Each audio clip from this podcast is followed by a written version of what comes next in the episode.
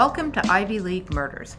My name is Sarah Alcorn. I'm a Harvard graduate and a private investigator. And my name is Laura Rodriguez McDonald. I'm a University of Miami graduate, longtime crime aficionado, and part of a fourth generation NYPD family.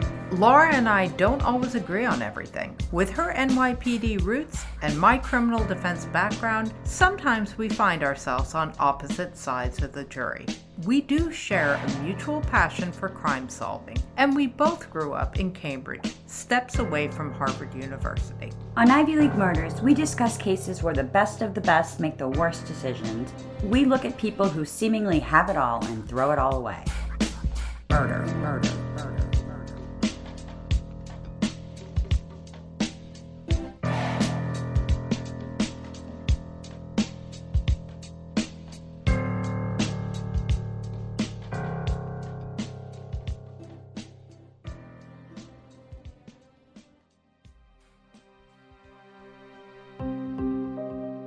Hey, Laura. Hey, Sarah. So, this week we continue our series on art theft. I'm really excited. We've got a lot of interesting episodes coming up. We So- do, and we are stepping away from murder for the holiday season. Yes, we are. Yes, we are. And we're talking about theft. So, in this season of giving, we're actually talking about taking. bit. So- Exactly.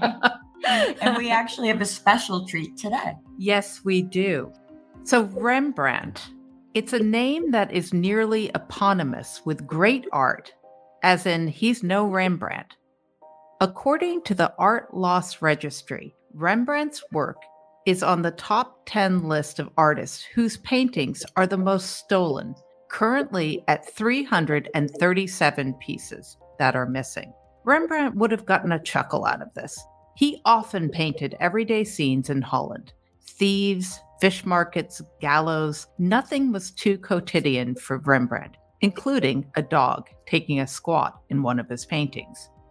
Born July 15, 1606, in Leiden, Holland, Rembrandt van Rijn was one of 10 children of a flour miller. Rembrandt dropped out of school to become an artist. As brilliant a painter as Rembrandt was, he was also a loving documentarian of his ribald, bustling Dutch culture of the early 1600s.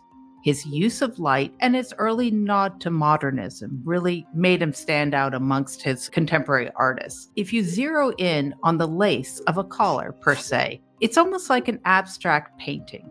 And it's the life in his portraits that I think touch the viewer even after four centuries. So it's not surprising then that his work has often been coveted and stolen.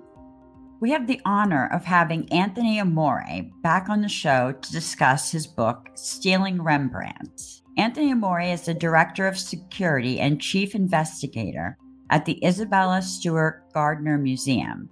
I think it's fair to say he has made it his life's mission to recover the 13 paintings stolen from the Gardner in 1990. Anthony, it's always a pleasure. It's always my pleasure. Thank you. And we heard that you are are you teaching a class at Harvard now or in the Oh, future? Nexus. I didn't even think of that. Yeah. Uh, next semester, Jeff Kelly, the Gardner Museum's FBI case agent, who's my partner in this investigation, and I will be teaching a course on art crime. It's the continuing education division.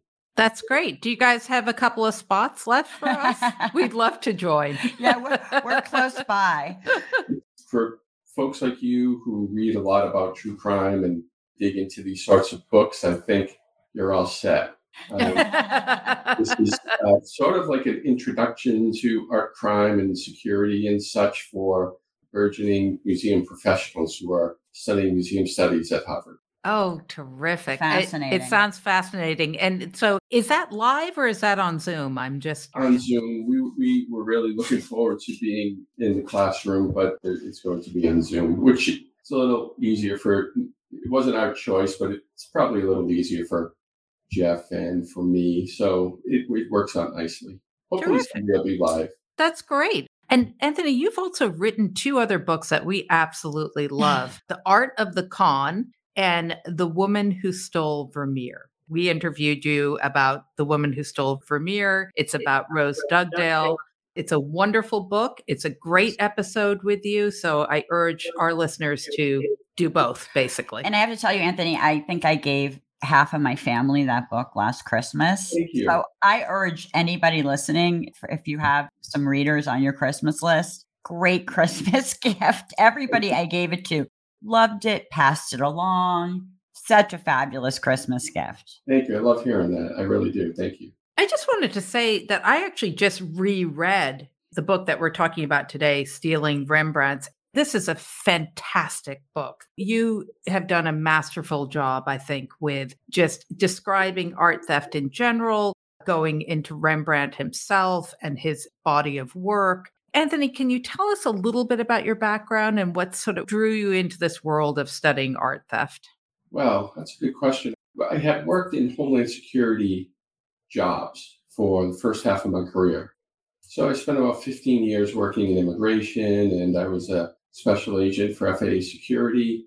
And then I uh, was an assistant federal security director when Homeland Security took over airports uh, right after 9 11. And after I had done everything I felt I could do in those jobs, I took this strange plunge and decided to apply to do what I do now uh, after just seeing an ad in the Boston Globe. And it went back when they used to have ads for jobs in newspapers.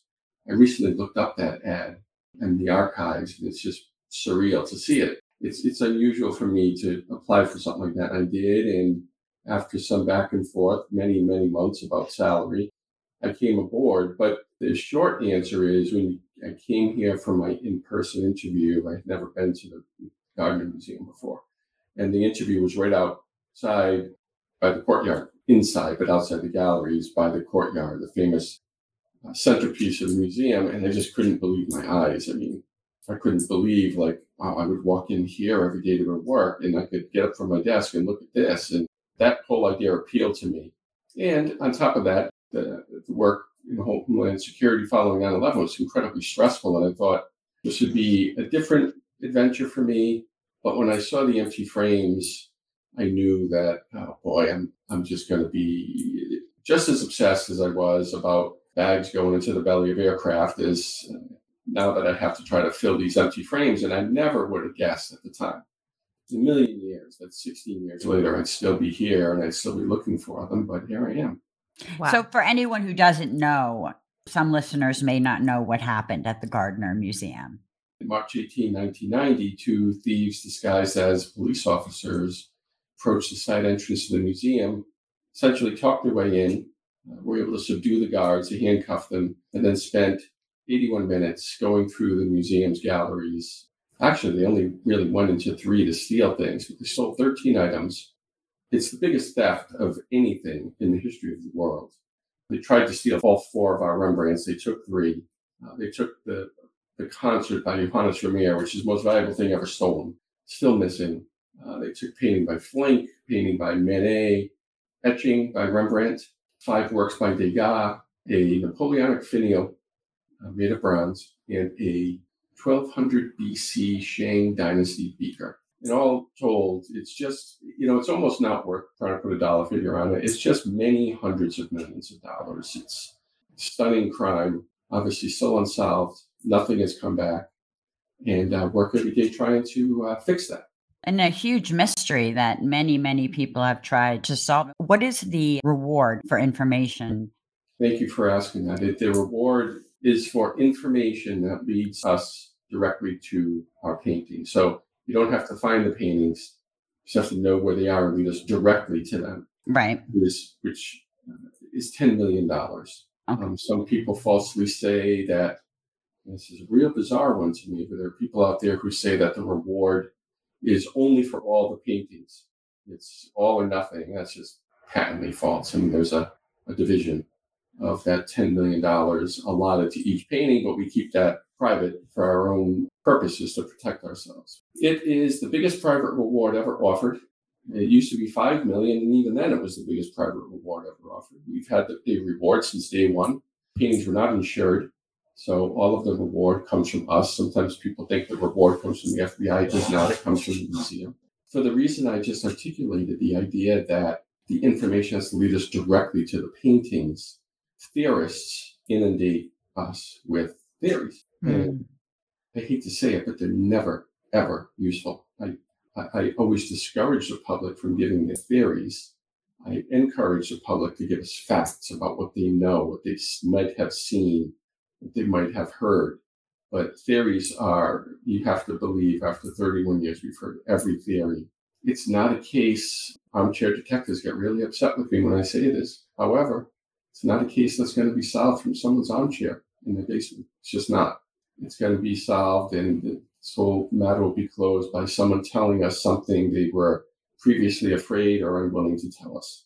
The missing Rembrandts, the stolen Rembrandts from the Isabella Stewart Gardner, was that inspiration to you to write your book directly, or what was sort of I would imagine it would have had an effect, right? I mean, especially the storm on the Sea of Galilee is just a tremendous piece. And that is gone with the rest of the works from the Gardner. And was this the inspiration for you writing Stealing Rembrandts? Sure. Well, I have a giant copy of it in front of me here, and I would say you're on the right track. So when I first started, my plan was that I would research every art heist I could find and create a database to profile who steals art, what they do with it, how it's recovered. So, for instance, this database I created kept track of for every art theft I could find, if the paintings were recovered, how far away were they when they were recovered, that sort of thing. And what was the profile of the makeup of the criminals and what was the MO? All of this so I can get a good sense of how this really happens. Was our theft an anomaly? For instance, cutting out the paintings, is that an anomaly? Is that unusual? It's not. But I wouldn't have known this unless I did all this research. So I was very ambitious. And I always tell people when I first started, it was 16 years ago. So a lot of this was done on microfiche. I can't believe how much the world has changed mm. in 16 years. It seems like yesterday. So I would pull all of these stories, and there were just too many. And that was my first big lesson about art theft is that it happens a lot. And there's no way I could usable study that was accurate in a short time by looking at all art theft so I said, We lost three Rembrandts in an unusual fashion. I thought one of them is the only known seascape by Rembrandt. The thieves clearly targeted Rembrandt because they tried to take all four of our pieces. So let me just focus on him. And that's how I began my journey. And as I was accumulating these photocopied stories from the BPL, Boston Public Library, for your out of town listeners. Thank you. I put them in a manila folder, and that manila folder grew and grew and grew. And I told my assistant at the time, I had a, uh, not really an intern, it's a really bright young woman working with me who I could trust. I said, you know, these will make a good, a good book someday. And one day, honestly, over lunch, I wrote a book proposal, hackneyed book proposal, but I fortunate enough to get it before an agent who loved it. And um, Tom Mashberg, who was a friend of mine, who was at the time the Sunday editor for the Boston Herald, was interested in participating. And I hadn't written a book before. And I was working, I don't know, 60 hours a week. So I thought wouldn't be bad to have an extra hand with his experience working with me. So that's how the book came to be. So, Anthony, with all that information that you accumulated, could you tell us? First of all, I'd be just interested to know who steals art. Men men. Number one is men, right? And that's okay. we're, we're, we're going to change that. Okay. No, no. Rose Dugdale did. Except for Rose Dugdale, right? So you guys and I had a really nice conversation about this before that the impetus for writing that book was my interest in outliers. So when I look at all the thieves, right. I'm talking about major heists, right? And I compile information about, say, one painting taken from a gallery in Rockport, or something. I compile that, but my study is mostly about major masterpiece heists, which there are tons of. So in those, it's always men except for Rose. So there's always one or two outliers. But right, do you find that these are career criminals who focus yeah. on art? That they are. they're career criminals who steal everything, and art comes up on the spinning wheel of fortune. There's nothing they haven't stolen. So there's no guy who's a specialist at stealing art. It is very, very rare to find someone who's stolen a masterpiece more than once. That's a major outlier. You, off the top of my head, I would think of Miles Connor, of course, the greatest art thief. A guy named Stefan Breitwieser in France, who, who mm. stole a lot of things in Europe. Not masterpieces, but lots of art. There's a guy named Hank B. They only use first initials in the Netherlands when they prosecute somebody, who was involved in the 2002 theft of two Van Goghs at the Van Gogh Museum. And he recently made headlines because he tried to steal a Monet with someone about two and a half months ago. And he dropped the painting on his way out. A helpful bystander outside helped break up that heist. But to find someone who's, who's done it more than once, it's incredibly rare. And the reason is simple it's because guys that steal these things learn rather quickly that you can't monetize them. So there's no point in doing it again. And that's my next question is why do people steal them if they can't sell them? Well, as you two know extremely well from all of your own research and all sorts of crimes, right? Criminals don't do research on their crimes, right? So the guys who steal paintings don't go to the Boston Public Library and pull that same microfiche. And to find out what happened with stolen masterpieces is not easy. A lot of times they come back years later, people have forgotten the story. The museum or the owner keeps it very, very quiet because they don't want the public to know about their what was stolen once before. So it's difficult to find out exactly what happened. It takes a lot of hard work, and thieves aren't thieves because they enjoy hard work. They're thieves because they enjoy a quick score, right? So I hope there are people who are thinking about robbing a museum that listen to Ivy League murders and get my message that you're wasting your time. And that's an interesting segue to, if you don't mind, that right after Stealing Rembrandts came out, and I mean right after, there was another Rembrandt theft, but it didn't fit the typical mold. It broke from the mold that I discussed in the book in that it was a drawing called The Judgment, which was not well known. It wasn't something anyone would look at. In fact, it's not in his catalog raisonné, so even experts were puzzled by this piece. It was stolen. It was valued at about a quarter of a million dollars. Thieves took it in, in just a simple distraction ploy at a small exhibition at a hotel.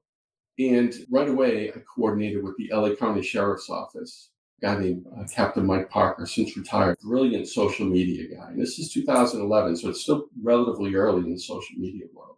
He did something so smart. He took this image and he made it famous. Right? He by putting it on the right platforms and getting it to the right media outlets, it became a hot item and too recognizable to traffic. Mm-hmm. That is smart. It was brilliant, yeah. right? Yeah. And then I coordinated with Mike and said, here's what I'm going to say to the public. So because I had just written this book, the LA media interviewed me a lot. And in all the different interviews, I would say, I have a message for the thieves. You've not stolen a picture, you've stolen a problem. Give it back, leave it ah. somewhere, and hope this all goes away because you can't sell it. Nice. And they did. Nice. On the third That's... day after, they left it at a church. Wow. Fantastic. They left it at a church? Wow. Left it at a church, yep. And they contacted the pastor, memory serves, and uh, he got it and he turned it into the police. That's good contrition right there. A thief with a conscience. yes, I like it.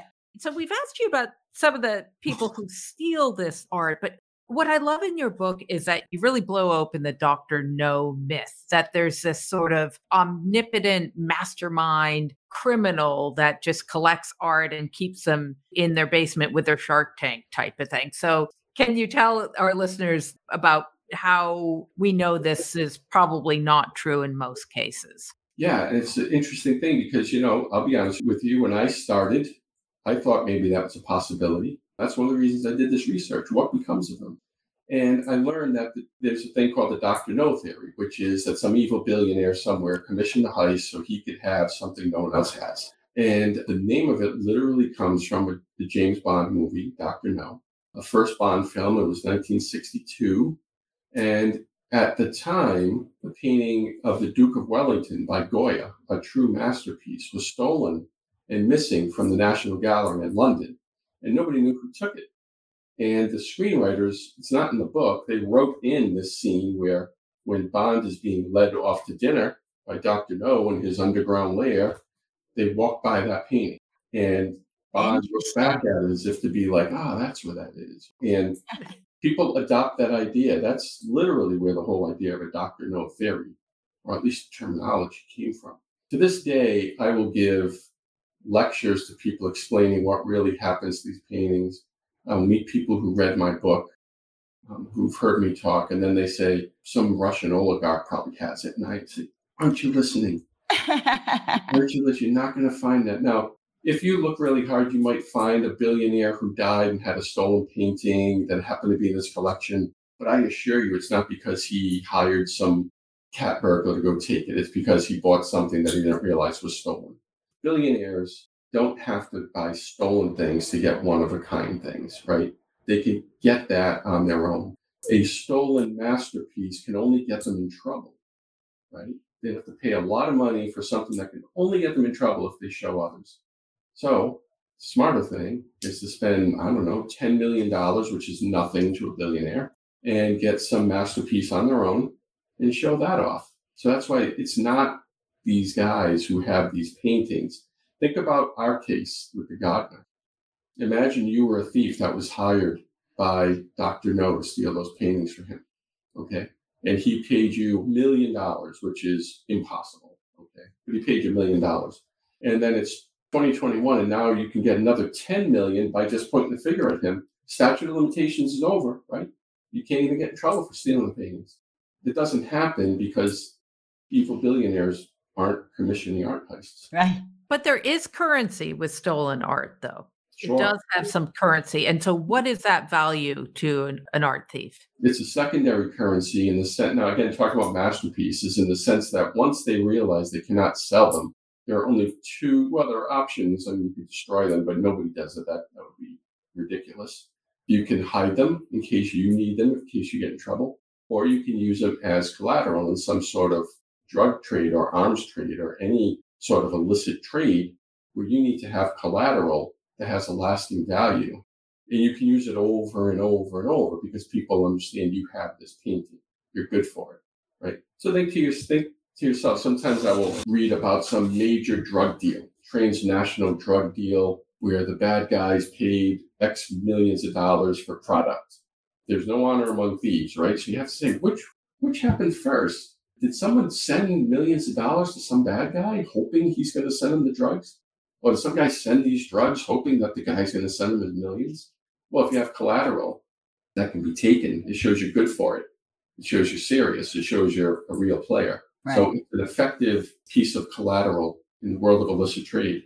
Fantastic. Let's skip to specifically some of these capers that you discuss in the book. Can you tell us a, a little bit about some of these capers, these characters, maybe the Worcester Museum heist. And I love the the Dulwich uh, picture gallery too. I think it's absolutely brilliant. Just yeah, those know. are good choices. Those are two of my favorites. So the Worcester Art Museum heist is remarkable. There's a reason it's number one. It's the I, I give a lecture in which I argue the three most important art heists in American history all happened here in Massachusetts. The first being the Worcester Art Museum, chronologically, because the first time a gun was used to steal fine art.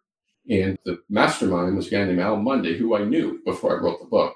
And I knew, you know, I got a chance to speak to him at length about the book. I've spoken to him a zillion times. I know Al really well. And he's one heck of a character. And he loves being one heck. And he was. Is, is he still around?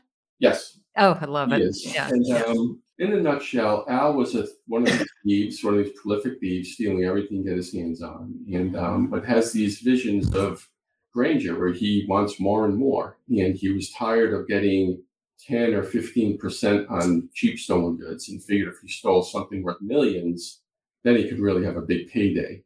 He knew so many fences, he figured it'd be easy for him to, to move these paintings, and he was wrong. It wasn't easy, but the the theft is interesting because it's uh, illustrative of how these thefts happen and surprising to people. For instance, Al didn't do it himself. He had two underlings, which was smart, right? These guys bumbled their way through the entire theft. I mean, they did things that you can't believe. And when I tell the story at length, too long for your production, but it's you've read it, you can't believe these guys actually pulled off an art heist. Of course, they shot a guard on their way out, which makes it really unbelievable and tragic. Luckily, the guard had been speaking to a nurse when he was shot, and she saved his life. But there's so much to it in terms of Al Monday, for instance, his favorite artist is Renoir. And he could have chosen Renoir from the Worcester Art Museum. God knows why he would, but he could have. And he didn't. He went for what he thought, in his estimation, and Al's a smart guy and knows art, uh, despite his Renoir proclivity. And he, he, um, he chose what he thought were the most valuable, being the Rembrandt, of course, two paintings by Gauguin and a Picasso, right? So it's not somebody looking for something that they would enjoy. It's somebody looking for something worth big bucks. And that's how these things happen. And again, it's a great illustration because Rembrandt's always involved.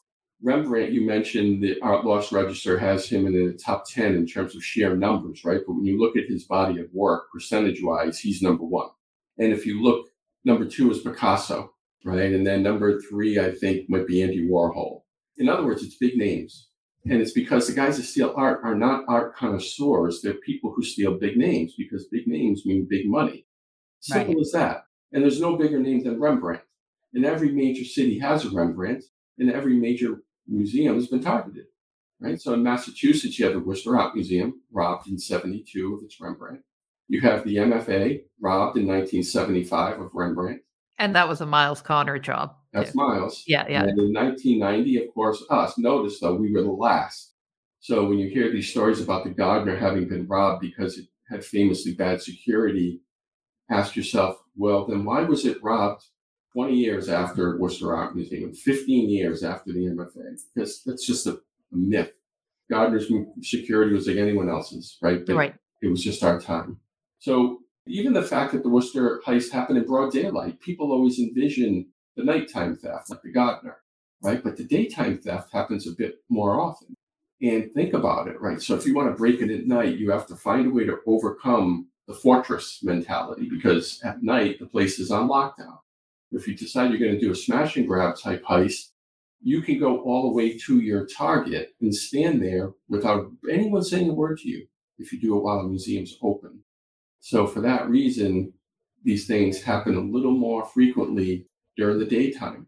And you know, you figure that the public is going to intervene, but if you go into don't do this, but if you go into a museum like the Worcester thieves did and act like they belong there and act like employees, they're wearing the same color jackets and calmly take paintings from the wall. How many of you, including the two of you who are deeply immersed in crime, you might wonder what's going on, but would you start yelling for security if the guys look like employees? Probably not. Mm. Yeah. You know, and that's a common thing. You know, you you both have heard it a million times. When I started on this path of art theft, I had a mentor. I had two great mentors in my life in art crime. was a guy named Rocky Rokazinski, who was from Scotland Yard. Amazing character. And he and I would go to like these really high-end wine tastings and without invitations or tickets or anything, just by walking in like we belong there we would just walk by the entire line, walk in like we're supposed to be there. No one would ever say a word to us. That type of thing works. And, it, and it's worked in heists many, many times. Uh, the other great mentors, again, in Charlie Hill, who you might have heard of, he recovered the Scream uh, when it was stolen from Oslo. He recovered the Vermeer when it was stolen the second time from the Russborough House. And they both tragically died last year, uh, three months away from each other.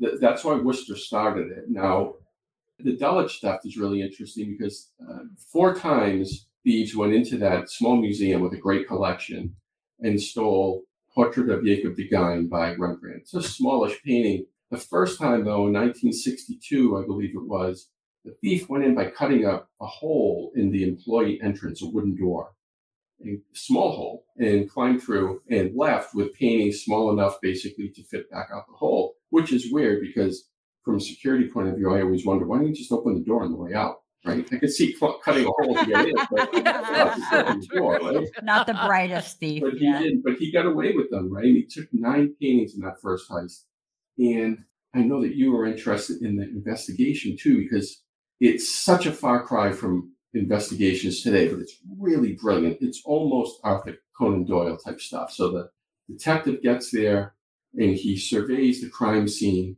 and he notices muddy footprints on the floor. And he asks for the building maintenance person and says, How is this building heated? And he said, From beneath.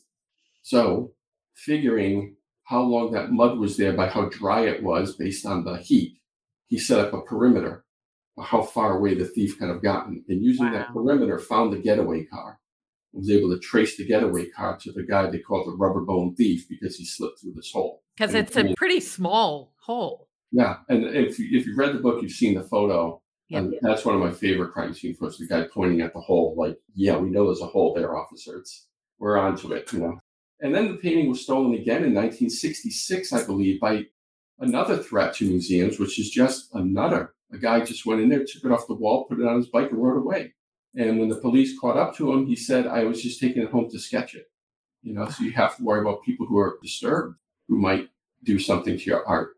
Finally, it was uh, stolen two more times in the 80s and each time given back because the thieves couldn't monetize it. So it's a really great illustration of what happens, but it's the most often stolen painting. It's called the Takeaway Rembrandt now. What I love in your book too, Anthony, is that there is, and I think this might be the same with the Gardner heist, there seems to be this mentality of like by stealing great art, you're kind of poking the eye of the elite, right? But mm-hmm. what I love in your book is you say it's absolutely the opposite. What you're doing is you're depriving the public of seeing these great works of art. And who knows where they end up. Anyway, I just wanted to point that out that I, I think that's a mentality that's at work for I'm a lot really of pleased that you that you picked up on that because um, in fact a couple years ago in much to my chagrin, I think it might have something like six million views or something. Like BuzzFeed did some video on the Gardner theft with these two guys talking about it, and you know they were like campy. And one of the things they said was they kind of liked it. They kind of liked the thieves stealing from this rich old lady and striking out against the rich and stuff. And boy, that was so cringeworthy for the reason you just pointed out. I don't think it's so much the thieves. Well, first of all, the thieves often have this view that museums are cash rich. Like, oh, the museum can afford this and can afford it. No, they're not. There are very, very few museums that are cash rich. Almost all of them are nonprofits. Right, right. State run. Right. There are very few that are rich. I mean, people say the Getty is the world's richest museum. I don't I don't know. But when you steal from a museum, you're taking away from the most egalitarian thing you can imagine. It's like stealing from a library. Right. Yeah. You're not stealing from these rich people that have millions of books. You're stealing from the public for whom they are there. And that's what you do when you steal art from a museum.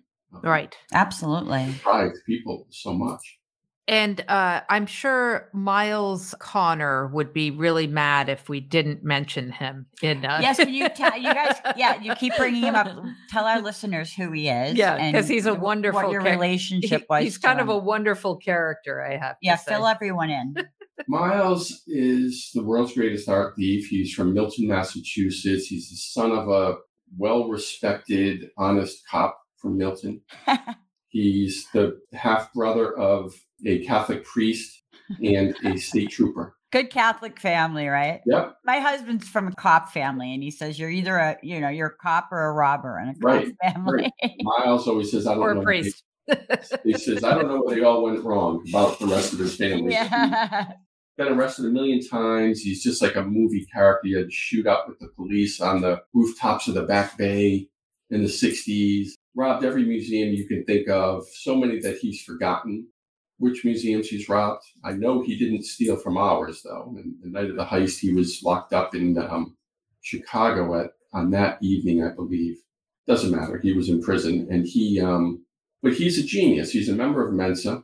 He was a huge rock and roll star in Massachusetts in his youth and could have been a star. He was asked, actually asked to join Sha Na Na, if you remember that. But he, uh, oh yeah. But Miles is in this ensemble play. Myles is a force of nature. He orchestrated the theft of the MFA in 1975 in order to steal a Rembrandt that he could trade back to the authorities to get out of trouble for a separate art theft he had done the year before. In between those thefts, he had robbed the Mead Museum in Amherst. I spent a lot of time with Myles, and I know this riles people, but I came clean in the Boston Globe, and Myles and I are very good friends. It's just we became very good friends because I speak to a lot of art thieves because that's I need to know what they think, right? But he and I just for some reason hit it off. He's a fascinating guy, and uh, 78 years old now in the late 1990s, he had, a heart issue that affected his memory. So things come and go to him. But I can tell you with great certainty that if Myles had access to the Gardner paintings, that we would have them back by now.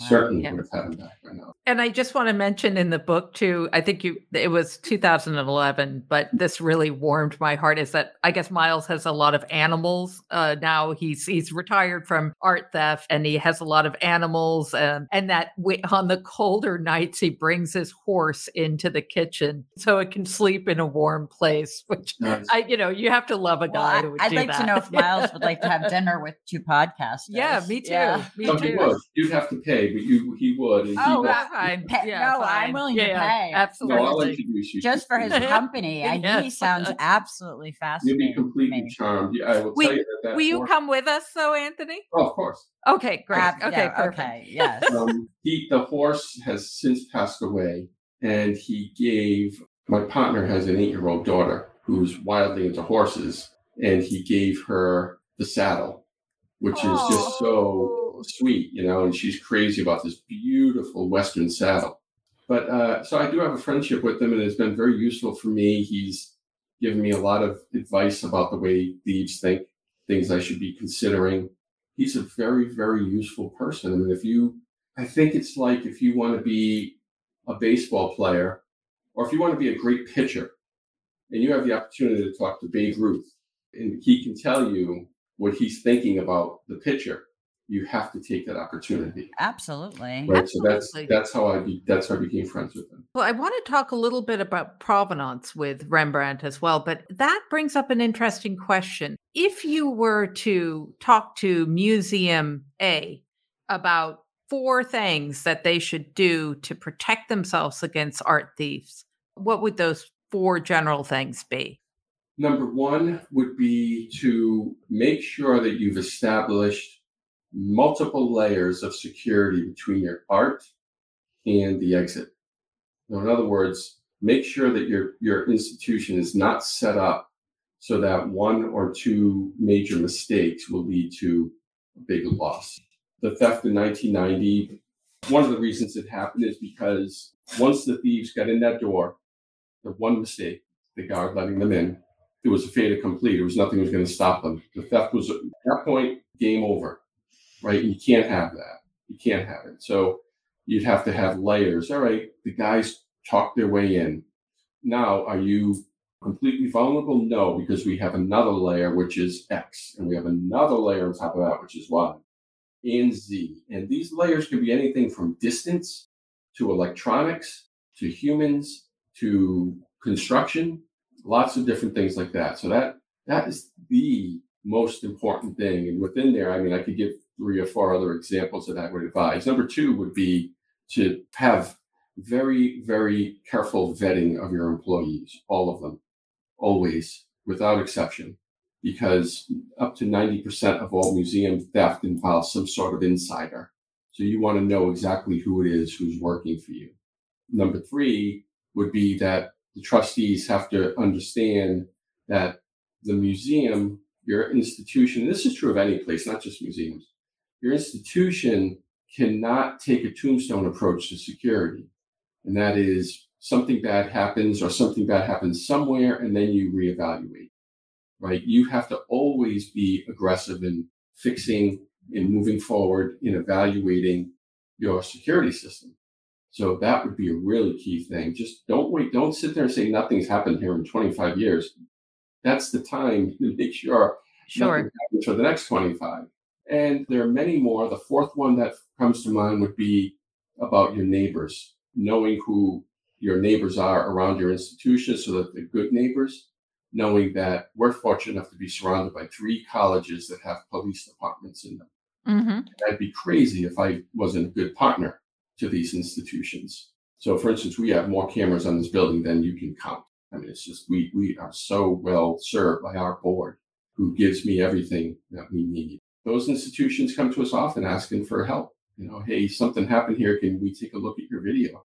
And of course, we'll do anything we can to help you and the police, Boston police, and be good partners. And um, I think if you combine those four as an overriding philosophy, then your institution is, is ahead of the game.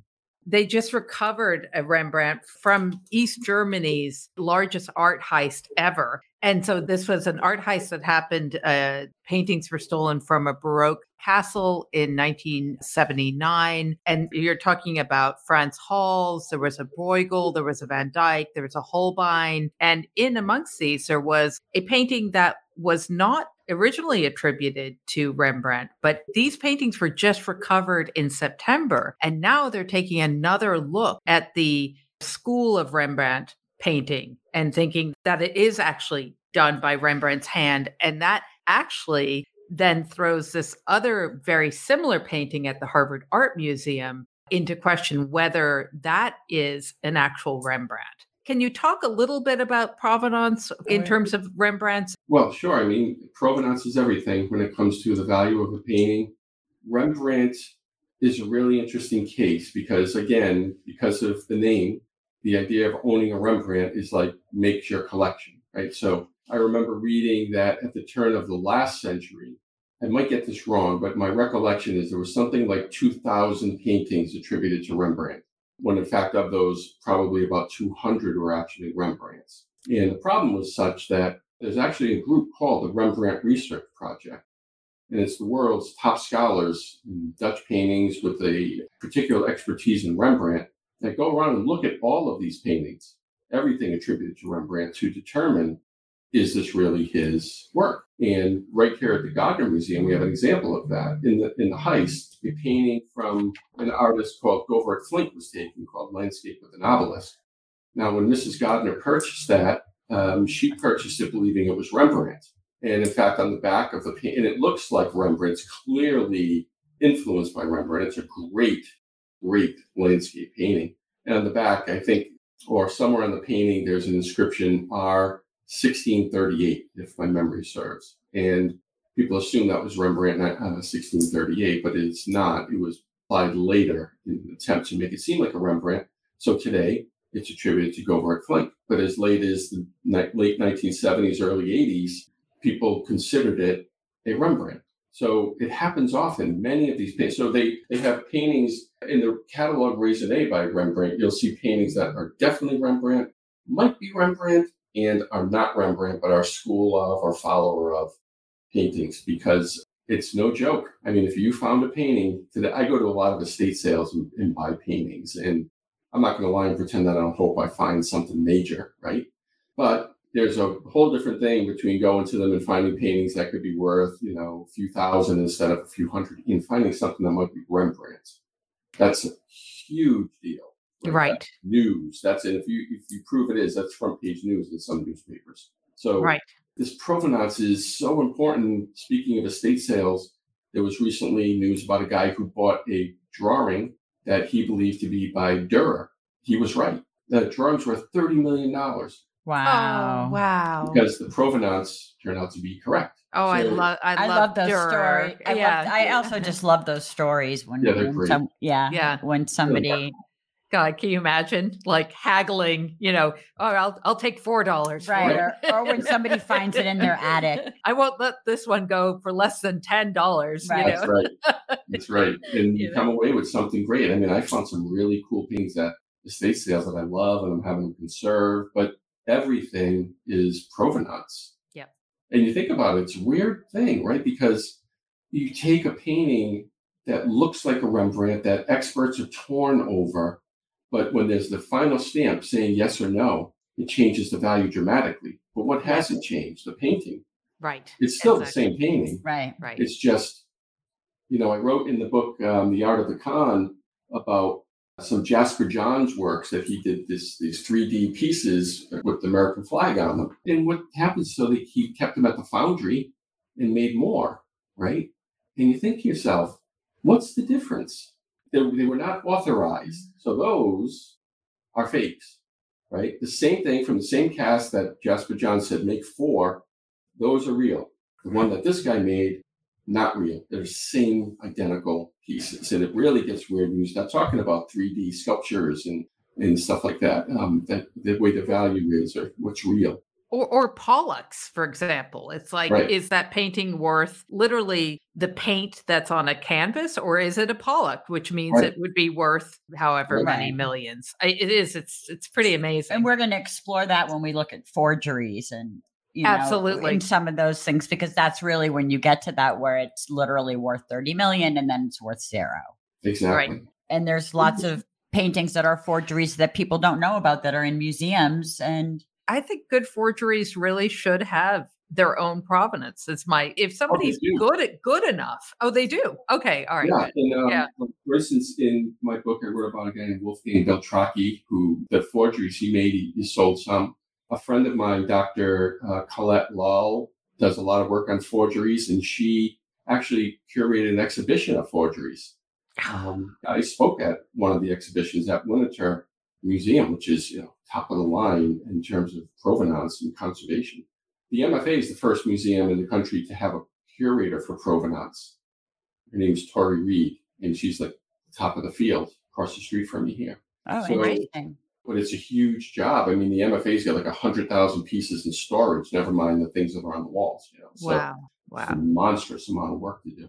But art thieves, just block your ears. Okay, you didn't hear that. Okay, you didn't hear that. I think we could talk to you for hours really i still have like questions i know you. anyway i'm long-winded so it's my fault no you're no no no no we just adore perfect. you anthony and thank you for thank being you. such a friend of the show and a supporter and we just love your work and your books Thanks. and but anthony just one last question what is next for anthony amore uh, aside from the day job of course i'm working on the research phase of my next book which i hope you know becomes my next book and it's about these british suffragettes obviously the early 1900s, who in 1913 and 1914, to make their point to be heard, attacked a huge number of paintings in Great Britain with meat cleavers, literally, including this incredibly expensive, the only surviving nude by Velazquez called the Rokeby Venus. They were all repaired, but the idea that just the idea of these women going into these galleries for this iconoclasm and just hacking these paintings it hits you as, my God, that's mad. But then you think to yourself, what's really mad is that they had to do this to get the vote. You know, it's like, what's, you say, what's the rationale for destroying art? You say, okay, what's the rationale for telling a woman she can't vote? Hmm. So it's a, it's going to be an interesting book to mental exercise to write impartially. Wow, I had no idea. That is that's interesting. It is yeah, very interesting. Crazy. Uh, it's it's this, as the more I read about it, I'm just you know when you're going to write a book on something because you just can't get enough of yeah. the research, you know. Sure. And hopefully that that will come to fruition. And I think it'll.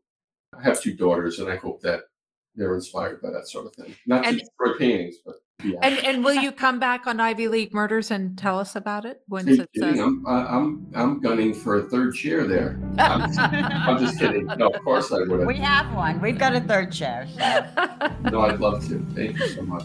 Always a pleasure. Murder, murder, murder.